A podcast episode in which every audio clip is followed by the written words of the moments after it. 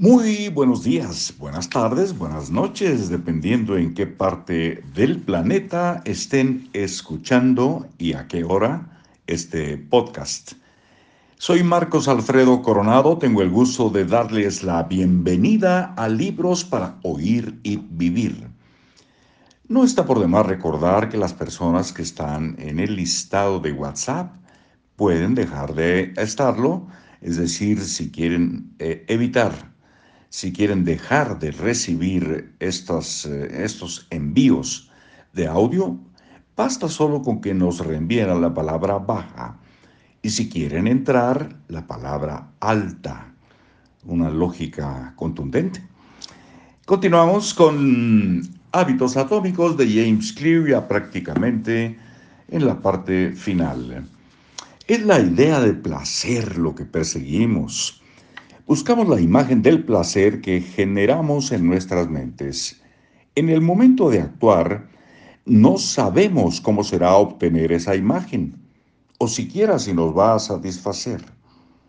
El sentimiento de satisfacción solo aparece después. Esto es lo que el neurólogo austriaco Viktor Frankl quería decir cuando afirmó que la felicidad no puede perseguirse, tiene que surgir. El deseo se persigue, el placer surge a partir de la acción.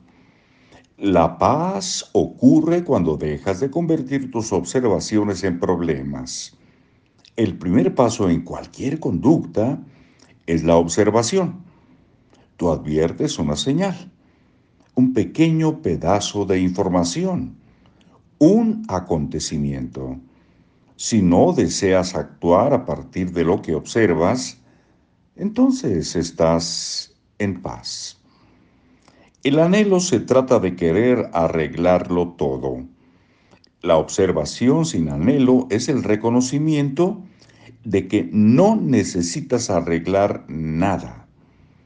Tus deseos no están corriendo de manera desenfrenada. Tú no anhelas un cambio de estado. Tu mente no genera un problema que tú tengas que resolver. Simplemente estás observando y existiendo. Con un porqué suficientemente grande, puedes superar cualquier cómo. Friedrich Nietzsche, Friedrich Nietzsche, filósofo y poeta alemán, escribió, Aquel que tiene un porqué por el cual vivir puede soportar casi cualquier cómo. Esta frase abriga eh, una importante verdad acerca del comportamiento humano.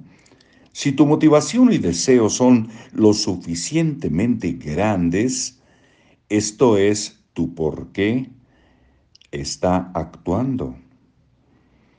Te pondrás en acción aun cuando sea muy difícil. Los grandes anhelos promueven grandes acciones a pesar de que la resistencia sea dura. Ser curioso es mejor que ser inteligente. Mantenerse motivado y curioso cuenta más que ser inteligente, porque lo primero conduce a la acción. Ser inteligente nunca producirá resultados por sí mismo porque no te pone en acción. Es el deseo, no la inteligencia, lo que provoca una conducta. Como dice Naval Ravikant, el truco puede hacer cualquier cosa. Consiste en cultivar primero un deseo para esa cosa. Las emociones conducen la conducta, las emociones conducen la conducta. Todas las decisiones son emocionales de alguna manera sean cuales sean tus razones lógicas para realizar una acción, tú solamente te sientes motivado a actuar debido a una emoción. De hecho, la gente con daño en los centros emocionales del cerebro puede mencionar toda una lista de razones para realizar una acción, pero no hará nada para realizarla, porque carece de las emociones que la muevan. Esta es la razón por la que el anhelo se da antes que la respuesta. El sentimiento se da primero y luego la conducta. Hasta muy pronto.